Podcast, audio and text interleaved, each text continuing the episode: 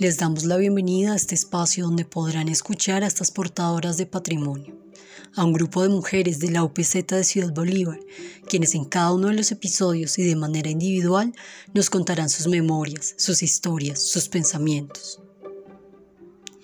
Ellas hacen parte de un proceso de construcción y creación de memoria a través de tapices y libros cartoneros, proceso mediado por la lideresa Blanca Pineda y su fundación Siglo XXI.